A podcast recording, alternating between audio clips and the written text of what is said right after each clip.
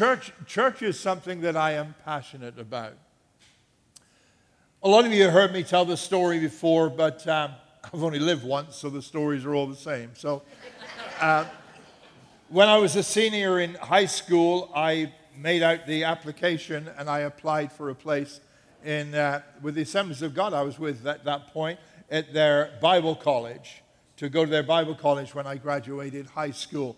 It was a small, um, non accredited Bible college that wasn't really a, you know, it wasn't really an academic place. It was simply to prepare people for ministry, folks who felt called to ministry. So I applied, and part of the application process was that I had to give a couple of people for references. So I gave my pastor and I gave my high school principal. Uh, because it was a small high school. I knew him, he knew me. I was quite involved in the life of the school. And um, so I gave him. A couple of weeks later, I get a call saying that um, I need to go to the principal's office. So I went to the principal's office. I'd been there before. Uh, so, surprise. So uh, I, I, went to the principal's office, and uh, he had a piece of paper on the desk in front of him. He said, What's this? I said, I'm not sure. What, what is it? He said, This is from some Bible college asking me to give a reference for you to go there. What are you thinking of? And I said, Well, I feel what I ought to be doing is I want to go and train to be a pastor, and I want to be a pastor. And I'll never forget what he said to me. He said, Blackmore, because that's how they talked to people back then. Blackmore, I will not sign anything that helps you to waste your life. If you're going to any university in the country, I'll give you a glowing reference, but I will do nothing with this piece of paper. And that was it. Now, I've never been good at doing what people say, so I went to Bible college. And. Uh,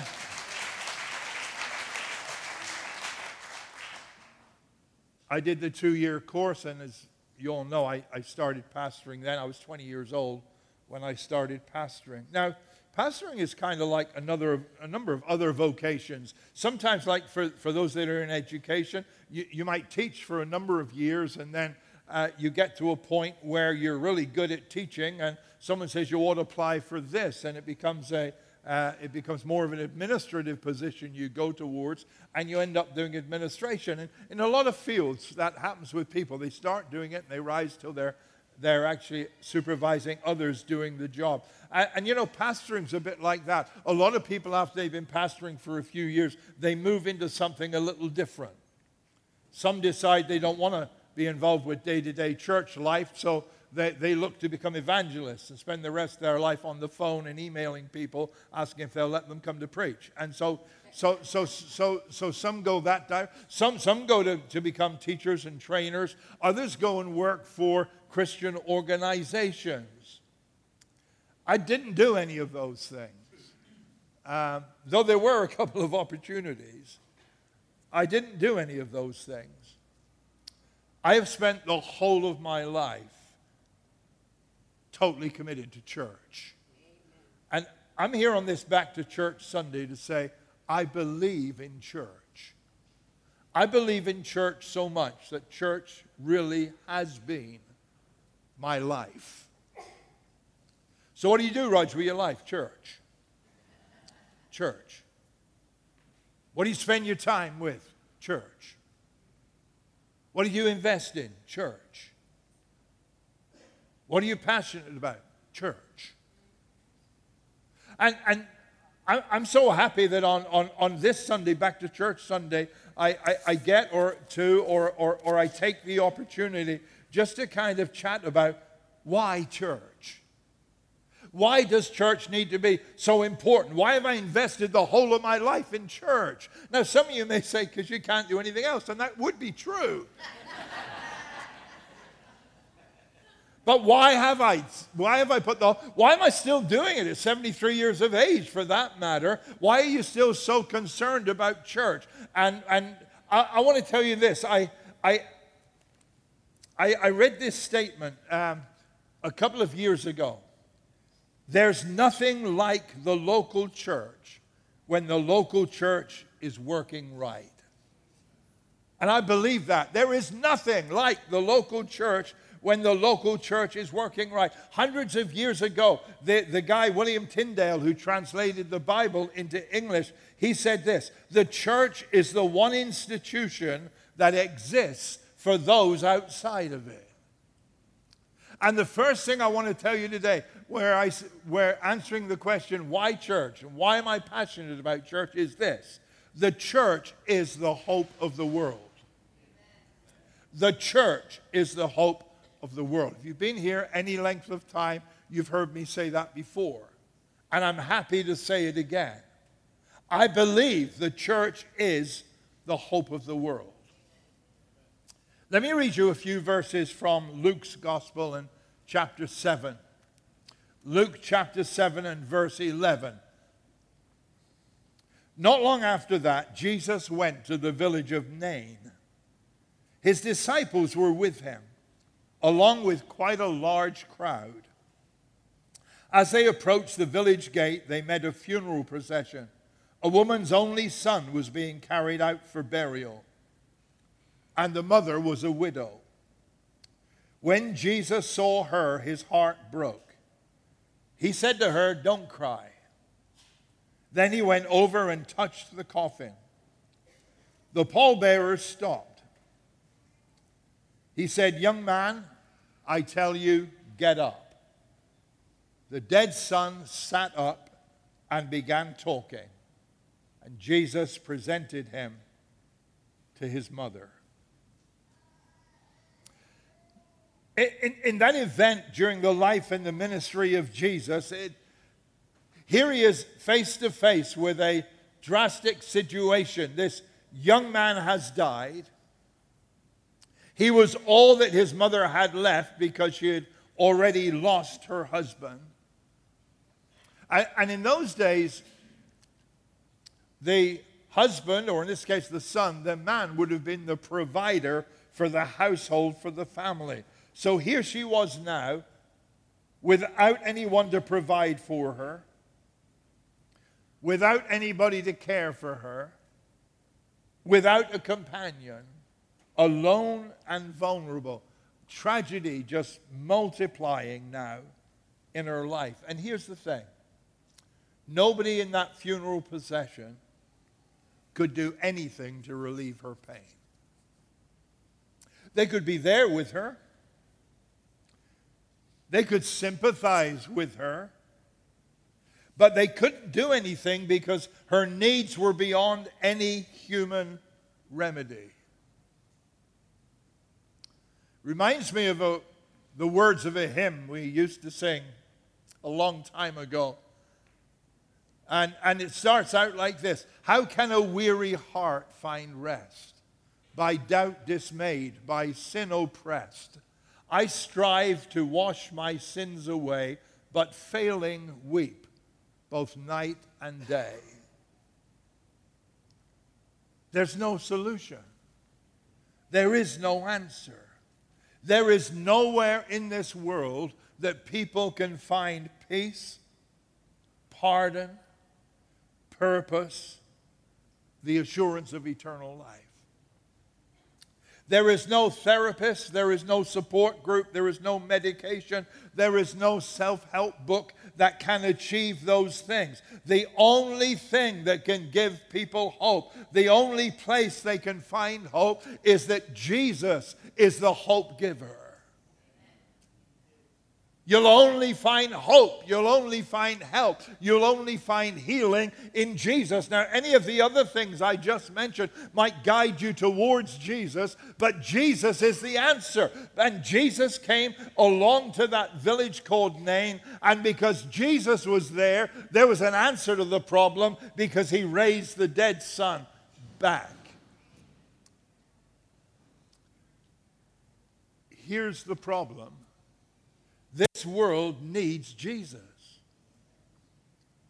You can feel free to say amen there if you like, all right? But don't feel pressure. Don't feel pressure, all right?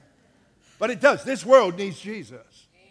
But here's the problem Jesus isn't here.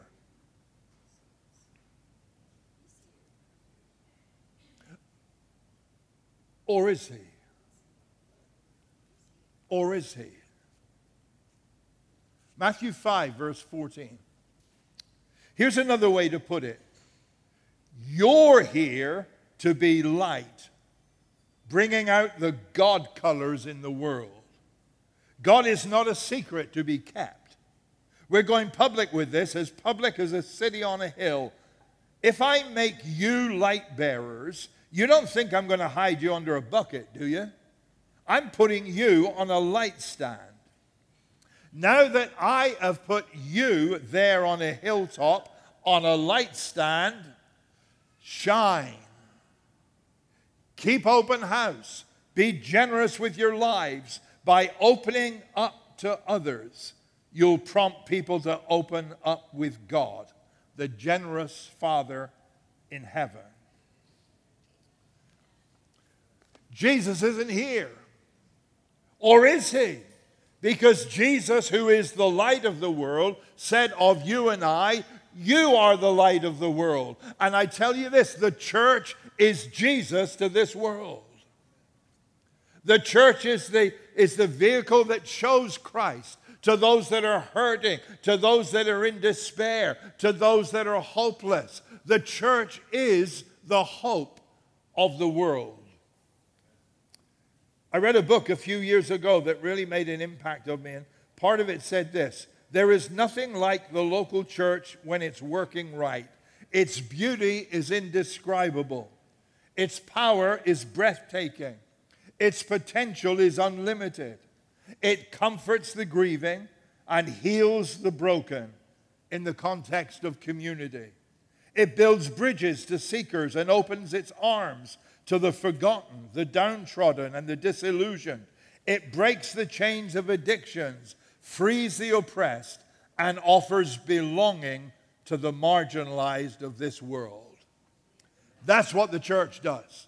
You know what the church does? The church does Jesus' work. The church becomes the hands and feet of Jesus.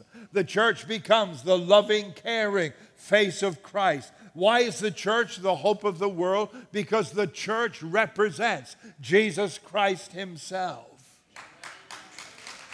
So,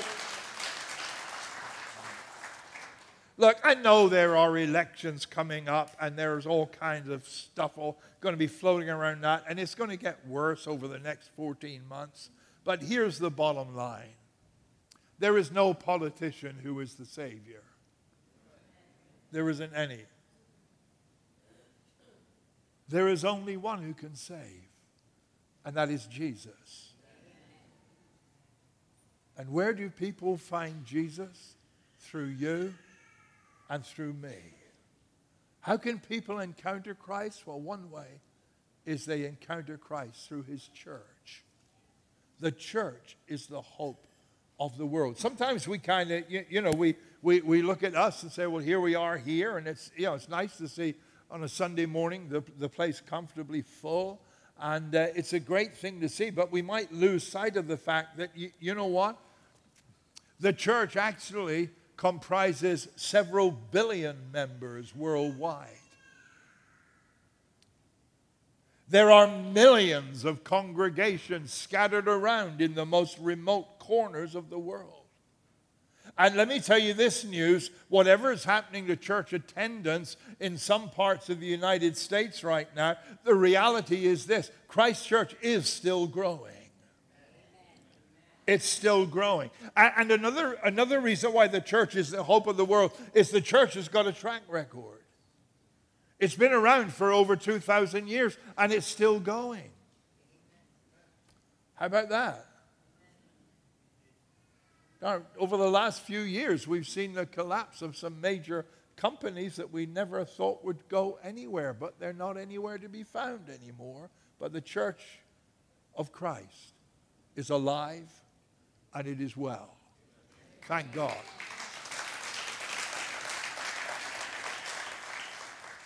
Hey, they shut us down for a while, rightly or wrongly. They, you know, we didn't have services in house for a while. You know what happened when we weren't having services in house? The live stream of our services reached people that we would never ever have reached if that hadn't happened. So actually, what happened is, is that our, our, our influence increased through those months that we were totally shut down. You can't kill the church of Christ. You can't. You know why you can't kill the church of Christ? Because they couldn't kill the head of the church right? And the head of the church came back from the grave. And the, the truth is, a church might go through times of battle, it might go through times of difficulty, there might be periods when it really struggles, but never forget this fact we are part of something that isn't any man's making. We are part of something of which Jesus said, I will build my church, and the gates of hell will not prevail against it. The church the church is the hope of the world. And what we're doing here Sundays is not just having cozy, comfortable, friendly services. What we are actually doing here on Sunday is we are providing that light that Jesus talked about, a light set up high so that people see it. We are providing an opportunity for folks to come in and really encounter the living Christ and find the hope that can only ever be found in Jesus. The church is the hope of the world. That's why I've given my life to it. And I want to tell you way more than that the Bible says that Christ loved the church and gave his life for it. The church is the hope of the world. And then, secondly, let me say this the church is the home we all need. The church is the home we all need. Lincoln was once asked what he was going to do to all the rebellious Southerners when the last resistance of the Civil War had been defeated. And his response surprised the questioner. Lincoln said this I will treat them as if they had never been away. And that, folks, is how God treats you and me. The church is a home that everybody needs. One of the most well known stories in the Bible is the story in Luke 15 of the prodigal son. And most of you will know that story. This young man gets his inheritance ahead of time, goes off, squanders it, living a not so good life, and then when he's used up all his money, he finds himself with nothing and he's in a desperate place. He hasn't got food to eat and he's doing the most despicable of jobs for a Jewish person, which was feeding pigs.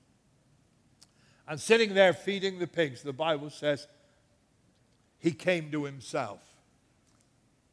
Thank God. That's happened to a lot of us, hasn't it? There came the point in our lives where we finally came to ourselves. And when he came to himself, he said, Even my father's servants are doing better than I am. I'm going back home. I'm going back home. It's not a good thing to be alone in a strange place during hard times. And the church is important because it's a home. As the band sung earlier, it's Father's house. It's a place to come back to and know that you can belong. I am totally convinced that as much as we are blessed with and need natural families, we need a spiritual home too. Church is not just a place to go to, it's a family to belong to. That's what it's all about. So it isn't just a case, yeah, I go to Genesis. It's like, yeah, I'm glad you go to Genesis. But there's something a little bit further than that. It's when you come to the point of recognizing I'm part of Genesis. I'm part of it. One of my favorite Bible verses is in Psalm 68, and it's verse 6. And here's what it says God sets the lonely in family. God sets the lonely. In. There's something about family, isn't there? There's something about like just getting home. When, you know, when you get home, you just close the door and it's like, it's fine. It's fine, right? After the dogs lick you to death, it's like, it's fine. It's good. I'm home.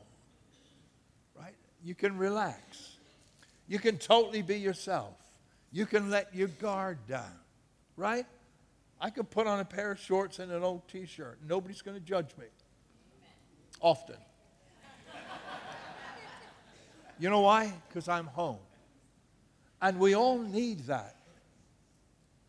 We need a spiritual family where we can let our guard down, just be us, and know we're accepted for who we are.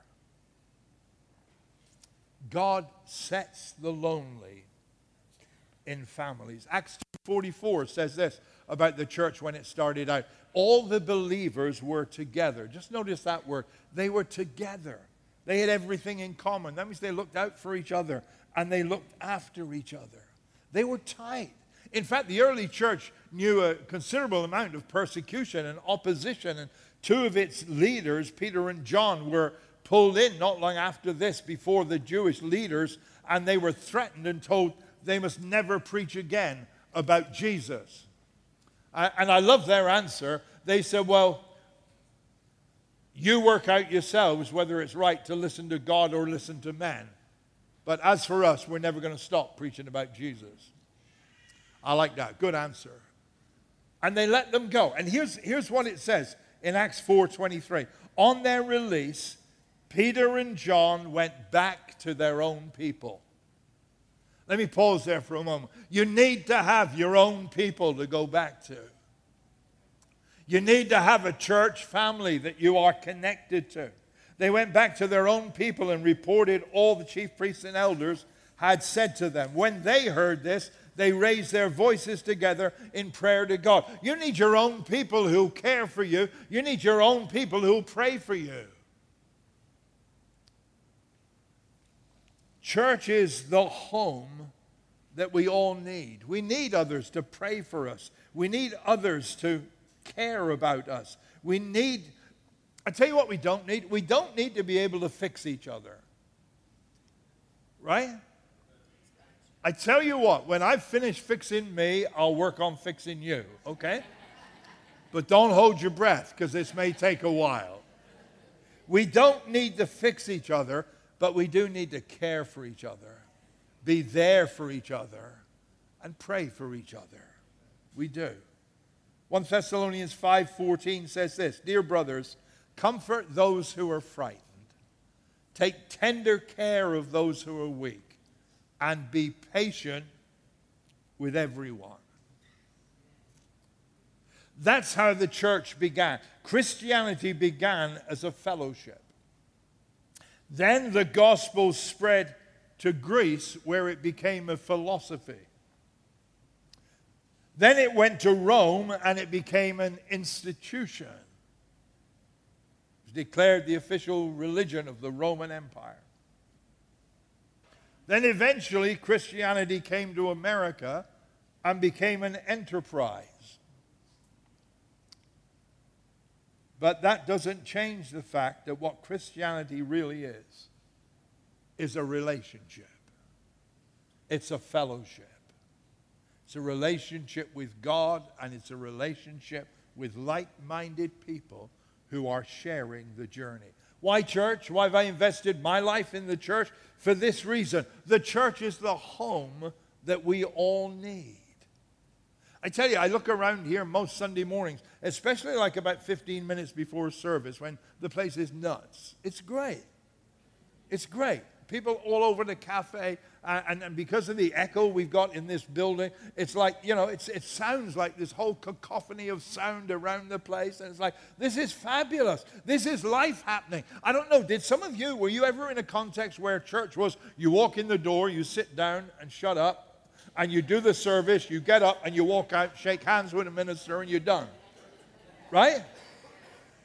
Right? Yeah, this is the anti church church. It's like, it's like, if you could leave your ice cream, we're going to start a service like we don't.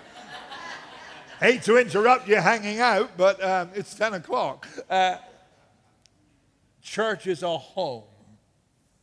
It's the home we all need. And, and then this third thing church is the hub where we all grow. Here's why, church. Why church? Because the church is the hope of the world. It is the home we all need. It is the hub where we grow. Here's let me let me just make a statement and then feel free to fall out with me after. I don't care. All right, here we go. There is no healthy relationship with Jesus without a relationship to the church. Now, you, some folks might say, well, you mean say I can't be a Christian if I'm not in church? I didn't say that. I didn't say that. But if you want a healthy, vibrant, growing relationship with Jesus, that cannot happen in a context of isolation. It needs to happen alongside others. Ephesians 2:22 says this, "In him you two are being built together." That same word again, right? In him you two are being built together to become a dwelling in which God lives by his spirit. How do we get built? We grow together. We're built together as we fellowship together. Let, let, let, me just mention a few things quickly because time is going here. And uh, let me mention this. One is we grow through the truth that is being taught. We grow through truth. So, so God's word helps us to grow. Now, this, this coming week, tomorrow, we are going to actually start a fall series of midweek Bible teaching. And uh, Many of you will be aware of that. If you're not, then let me just mention to you what I'm going to be doing for the next seven weeks is I'm going to be teaching a Bible study through the New Testament book of James, which is all about growing to maturity as a Christian.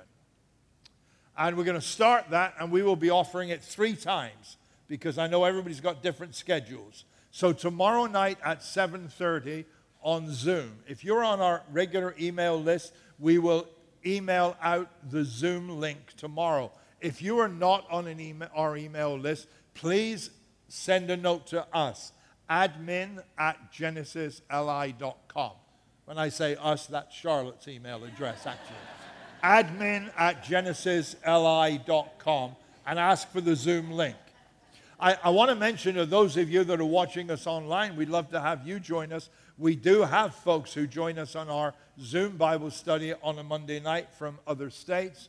And uh, wherever you are, if it's convenient to you, again, if you just drop us the note at admin at genesisli.com, we will send you the link and we'd love to have you join us tomorrow night at 7.30. It runs for less than an hour, and if you're able to join us, that would be great. Tuesday morning, we will be doing the same Bible study in person here at 10:30 and then Wednesday evening again at 7:30. Tuesday morning and Wednesday evening after the teaching segment we'll break into smaller groups and have some conversation about what was being taught. But that starts this week. One of the ways in which we grow is through hearing God's word. The truth that is being taught. We not only grow through the truth that's taught, let me just run through this very quickly. We grow through the experiences that are shared. We grow as we just chat together and talk together and hear from others what's been happening to them, maybe how God helped them, what they have been through, and how they got through it. We, we, we grow as we share experiences. Then we share, we, we grow as we undertake adventures together. This has been 25 years of pretty much nonstop adventure, to tell you the truth. But we grow as we undertake, as, as, we, as we attack things that seem too big for us, as we undertake endeavors that seem as if they're going to be impossible. We grow as we do things together. We, we have a whole group of 20 odd folks going to the Dominican Republic in November of this year, and, and we've got dozens and dozens and dozens of folks from our church who have been involved in missions trips. And, and we do mission trips for two reasons. One is we look to help other people. The second reason is you grow when you do stuff. We grow when we undertake adventures together, and we grow as we develop relationships. How do you develop relationships? Some, some of you may be been here for a while and you come, maybe you, you're here regularly on a Sunday and you say, well, you know, how, how do I get connected? So there are two very straightforward ways to get connected. One, as I mentioned, offers itself this week. If you get plugged into one of our in person Bible studies, when we break out into smaller groups, you're going to get to know some other people in the group and get connected with them. That's one way to get connected. The second way to get connected is to get involved somehow in serving here and making things happen. It takes dozens of people to make things happen here on a Sunday morning. From the person who comes here at the crack of dawn to put coffee on, to the brave heroes who are with our kids now thinking, I hope he, you know, right? It's like, you know, there are people back there who are thinking, is he finished? and, and right the way across. And, and, you know, one, one of the ways to do that, and it's not just about Sundays, there's so much that happens here during the week that is outreach oriented through our grace care programs to help those in need. And one of the ways you get connected is to get involved. Right? And, and, and you may say, well, it's not exactly what I'm looking for. It's like, well, that's all we got to offer. I, I mean, that's it. That's it. You know, we're not looking for passengers to please. We're looking for people who've come in the boat who say, Give me an oar, I want to row this thing with you. That's what we're really looking for. I, I totally believe in the church. For those either back to church today, I'm absolutely thrilled you're back to church. For those of us, those of us that are here on a regular basis, don't ever let it become just routine. Recognize that the church is the hope of the world. The church is the home that we all need. And the church is the hub where we grow. Let's thank God today for Father's house. Let's stand and pray together.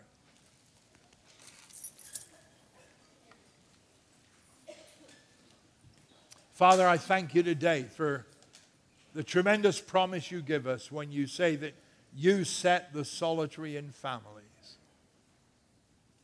You take those who could be lonely, and Lord, you plant us into your family your household. Father, we thank you for the fact that this local church, this church, is your creation. It is you working. Thank you, Lord, for lives that have been changed for eternity in this very place. Thank you that there are those who had no hope who found hope those needing help who found Jesus to be the help they needed. And Father, I pray that this church will continue to be the hope of the world. May we be a light that shines brightly so that people find Jesus here. Amen. Amen. Amen. Let's sing with the band just now.